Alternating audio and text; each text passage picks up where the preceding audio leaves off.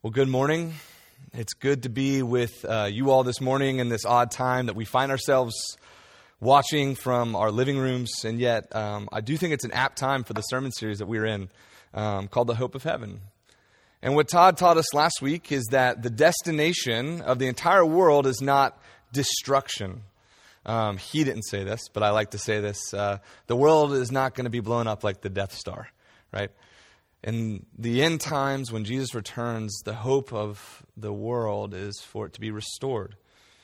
That when Christ returns, he's going to make all things new, redeeming and, and restoring what God created to be good back to its original intent and then to more. The restoration of all things is our hope, creation wide. But the question that we're going to tackle this morning is what about sin? What about sin and death and Satan? This morning, we're going to see that Christ will one day completely and utterly destroy Satan, sin, and death, and the restoration of all things, and his victory over them will be final. Um, from this space before, uh, I have talked about my uh, troubled car history, right? When I was um, a freshman in college. I was driving to um, a vacation trip with my best friend and actually my uh, not my wife, but my girlfriend's at the time, best friend and her boyfriend, and we flipped three times and landed upside down, and I totaled a car. Everyone was safe, right? Everyone was okay, uh, but it was a pretty traumatic event. I was left carless, as I should have been. My parents very generously had bought me that car, and I totaled it. And so I didn't have a car. Enter in my buddy, uh, Frank, whose mother had a very, very, very old and beat up car in her yard. It was called Myrtle. It was blue, old, beat up, junky. I've actually talked about it one other time from the pulpit um, that I got to drive for that entire summer. And um, he gave it to me for free. Now, uh, Myrtle was a source of shame for me in a lot of ways because um, it smelled bad. It had dents and scratches all over it.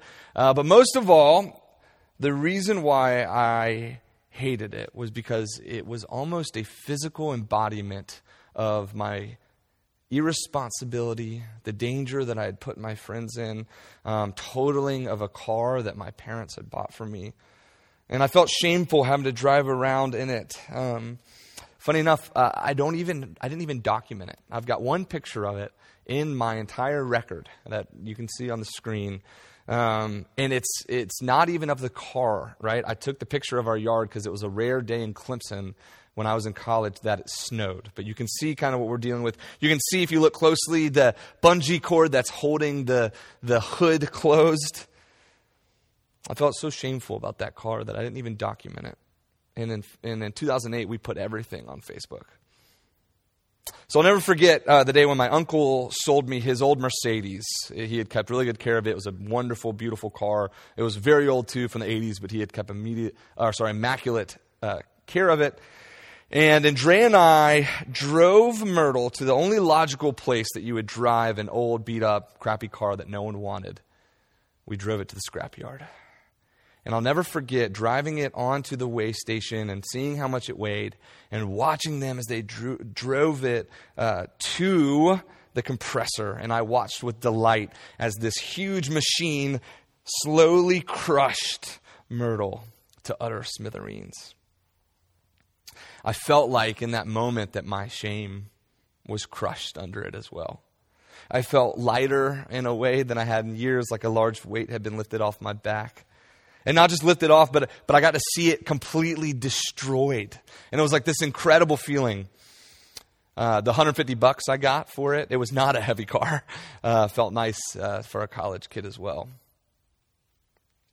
As Christians, uh, the weight of our sin and shame is something that often feels that way, doesn't it? Like something we can't escape from, like something we can't get away from.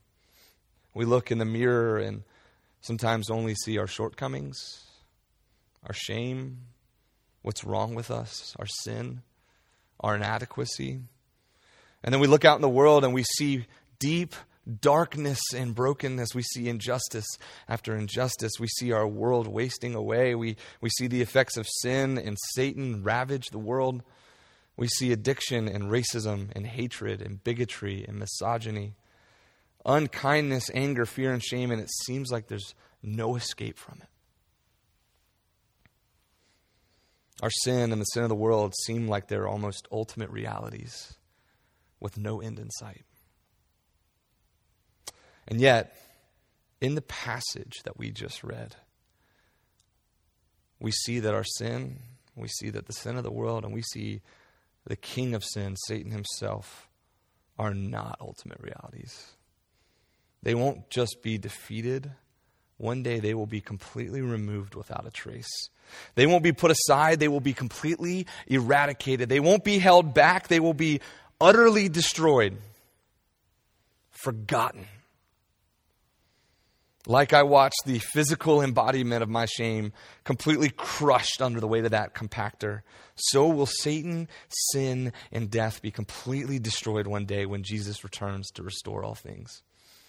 His restoration means complete and utter removal of all that Satan has dominion over and wages war with, all of his power, everything under his control. Eradicated. Um, I need that message this morning.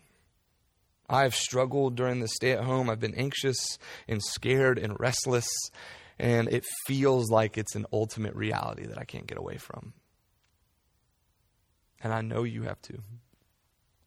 We are feeling the effects of the brokenness of the world right now. And because we're feeling it, we more than ever need the hope of heaven this morning. We need the hope of victory and of restoration. And that hope is our thesis this morning. That Christ will once and for all destroy Satan, sin, and death and, and restore all things. And today, we're going to see that his victory spells hope for us.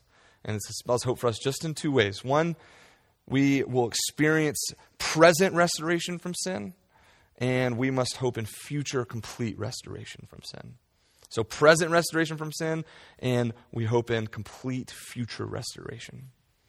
So, verses 7 and 8 that we just read says this And when the thousand years are ended, Satan will be released from his prison and will come out to deceive the nations that are at the four corners of the earth, Gog and Magog, to gather them for battle. battle. Their number is like the sands of the sea. So, the first thing that we notice in these verses is, is Satan, who, um, the father of deceit and sin and lies, is, is released from his prison to come and deceive the nations.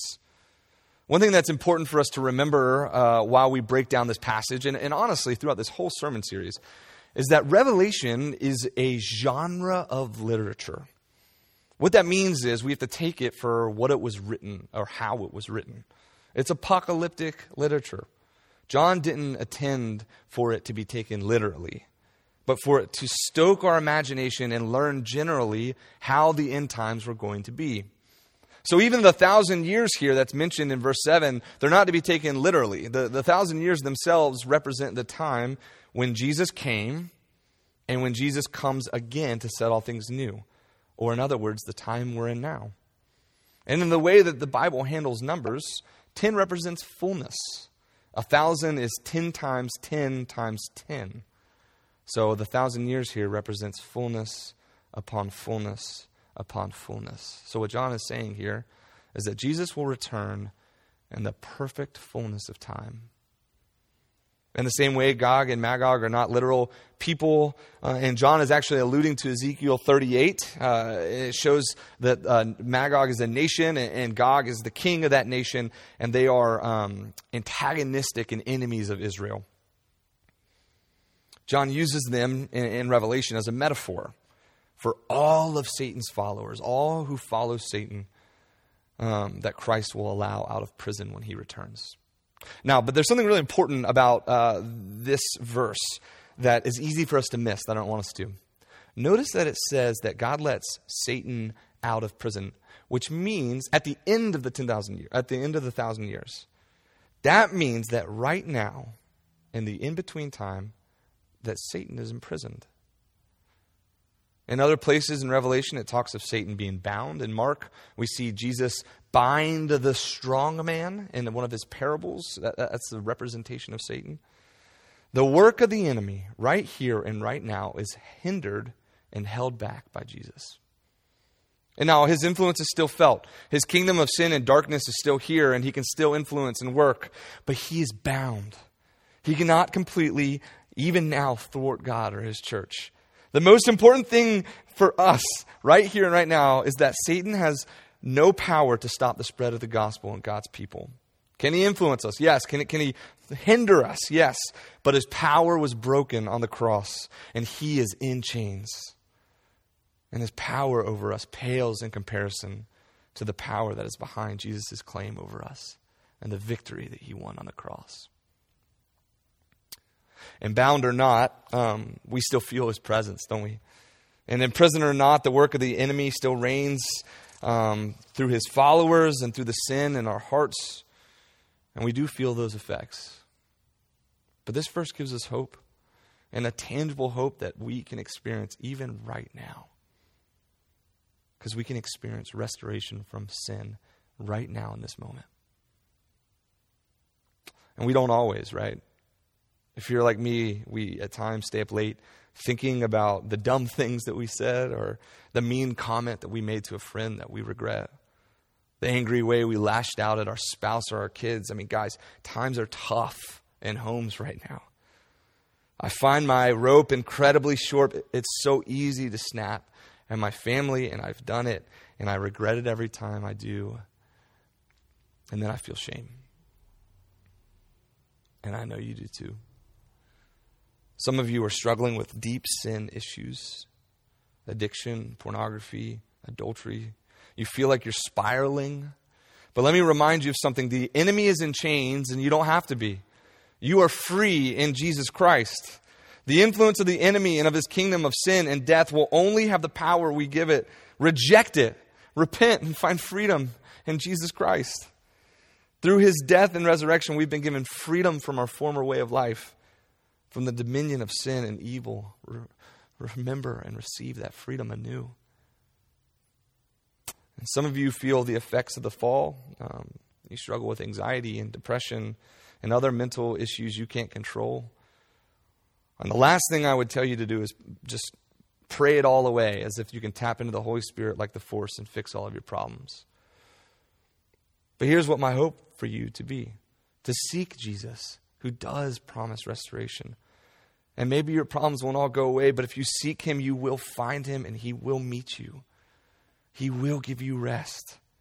Your anxiety and depression do not have to be chains in light of the grace, presence, and mercy of Jesus Christ, who is meeting you through the power of the Holy Spirit and even in your prayers.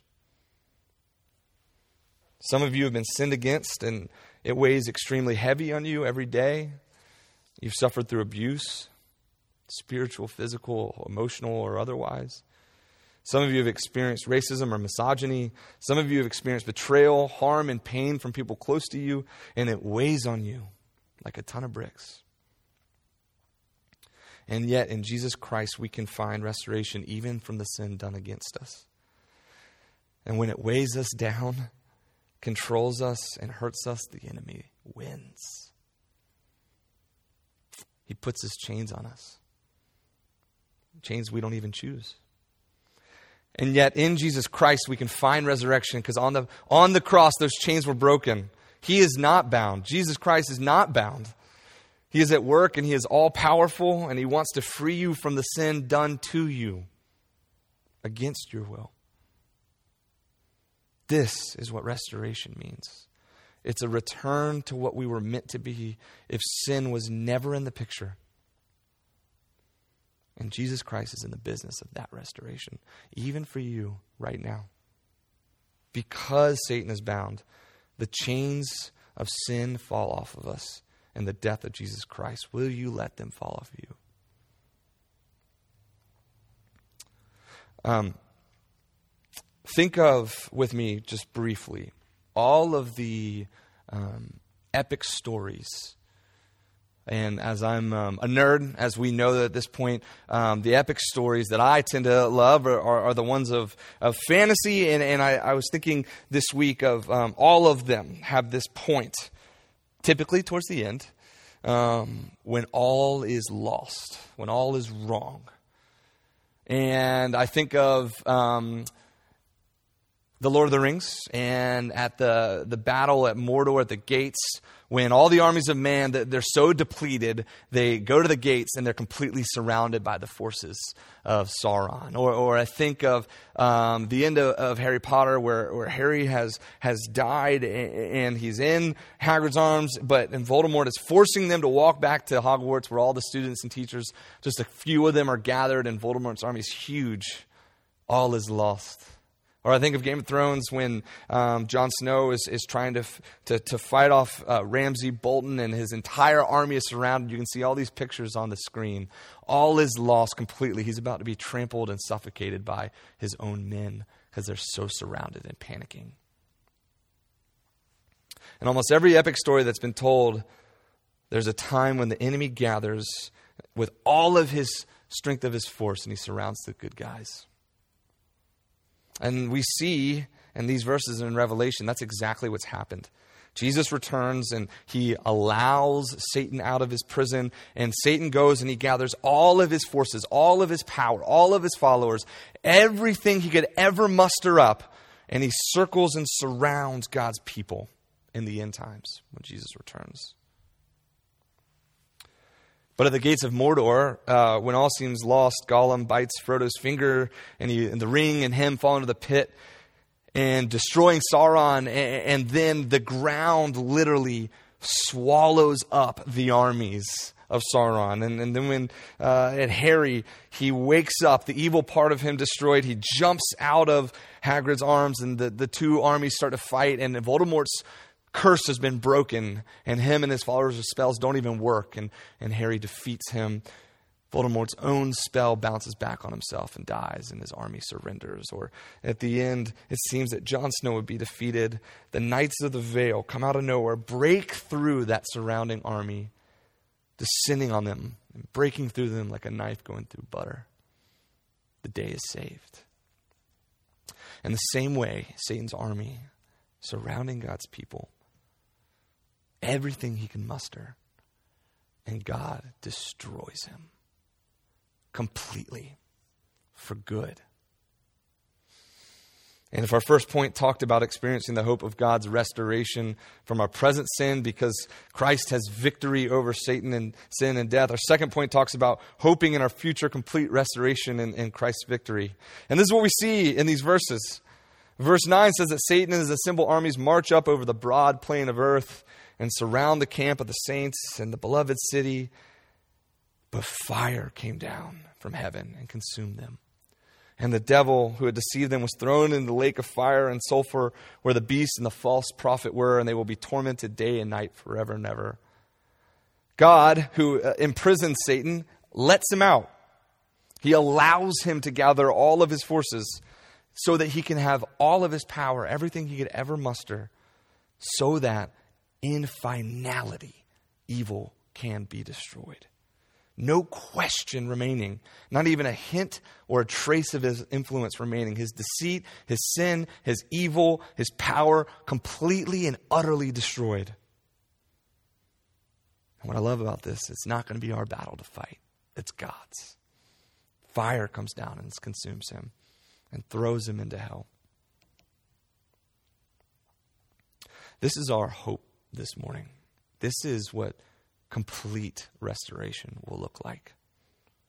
I want you to imagine with me a world with no evil, a world with no injustice, a world with no tears and no suffering and no pain and no brokenness and no shame and no guilt and no anger and no murder and racism, no abuse and no addiction. These are the tools of the enemy and they will be completely destroyed one day, gone forever. Satan's complete and utter power, at the height of his power that he could ever accrue, is not even close to the power of God. One thing that I love about our people at Hope Chapel is that um, We have a strong sense of justice. We desire for oppressed and marginalized people to be cared for and provided for, unjust systems and organizations to find justice. We hate injustice. But the reason we hate injustice is because we really hate Satan and his kingdom who deceives and influences people to be unjust. We hate his kingdom of lies and deceit, and we hate his work of sin. We hate that he breaks peace, the shalom of God, and we long for the day when his influence and power are gone. And we see in this verse that that day is coming. That day will come when Jesus returns and God puts an end to Satan and his kingdom for good. And on that day, we will experience something we only have a taste of now. We will experience life without a hint of sin in it. We will experience life without a hint of injustice. We will experience life without a hint of shame. We will experience life as it was always meant to be. That is what the restoration that is promised to us in Jesus' victory over Satan. Um, I want to walk us through briefly how Isaiah 65 describes this, because um, if you're anything like me, where we are this morning, we need to hear this. Isaiah 65 says this in verse 18 Behold, I create new heavens and a new earth, and the former things shall not be remembered or come into mind. So, in the new heavens and the new earth, all that is wrong, all sin, all that isn't right will be forgotten not even able to come to mind. It's erased completely. Verse 19 says, I will rejoice in Jerusalem and be glad in my people. No more shall be heard the sound of weeping and the cry of distress. No more will our tears fall into our hands or our pillows at night, because there will be no more reason to cry out of distress or anxiety or depression. All of that will be gone, swallowed up in the rejoicing of God and his beloved people. And then 20 says, No more shall there be in it an infant who lives but a few days, or an old man who does not fill out his days. For the young man shall die a hundred years old, and the sinner a hundred years old shall be accursed. There never again will be miscarriages, stillborn births, babies dying. Never again will there be men and women whose spouses outlive them. Never again will there be parents who outlive their children. The absolute devastation of that will never happen again. They shall build houses and inhabit them. They shall plant vineyards and eat their fruit. They shall not build and another inhabit. They shall not plant and another eat. For the days of a tree shall the days of my people be. My chosen shall long enjoy the work of their hands. We will build things, make culture and work without any curse of sin, without any lack of purpose, without any monotony, without any sadness in Christ's new heaven and new earth. The wolf and the lamb, in verse 25, shall graze together. The lion shall eat straw like ox. The dust shall be the serpent's food. They shall not hurt or destroy in all my holy mountain. The wolf and the lamb, the lion the serpent, the hunter and the hunted will all be in perfect harmony with one another and with God on his holy mountain, his holy city, and the new heavens and the new earth. This is our hope. This is what we are destined for. This is what is in our near future, and we can taste it now, but we long for it. We ask Jesus to return and make it so now. This is why the ancient cry of the church has always been, Come, Lord Jesus, come. We are awaiting people, awaiting people who are desperately hope for our Messiah to return and defeat the enemy in this kingdom of sin and destruction once and for all, so that we can be rid of all of it for good and once again, man can dwell with God and God with man, as it was always made to be perfectly.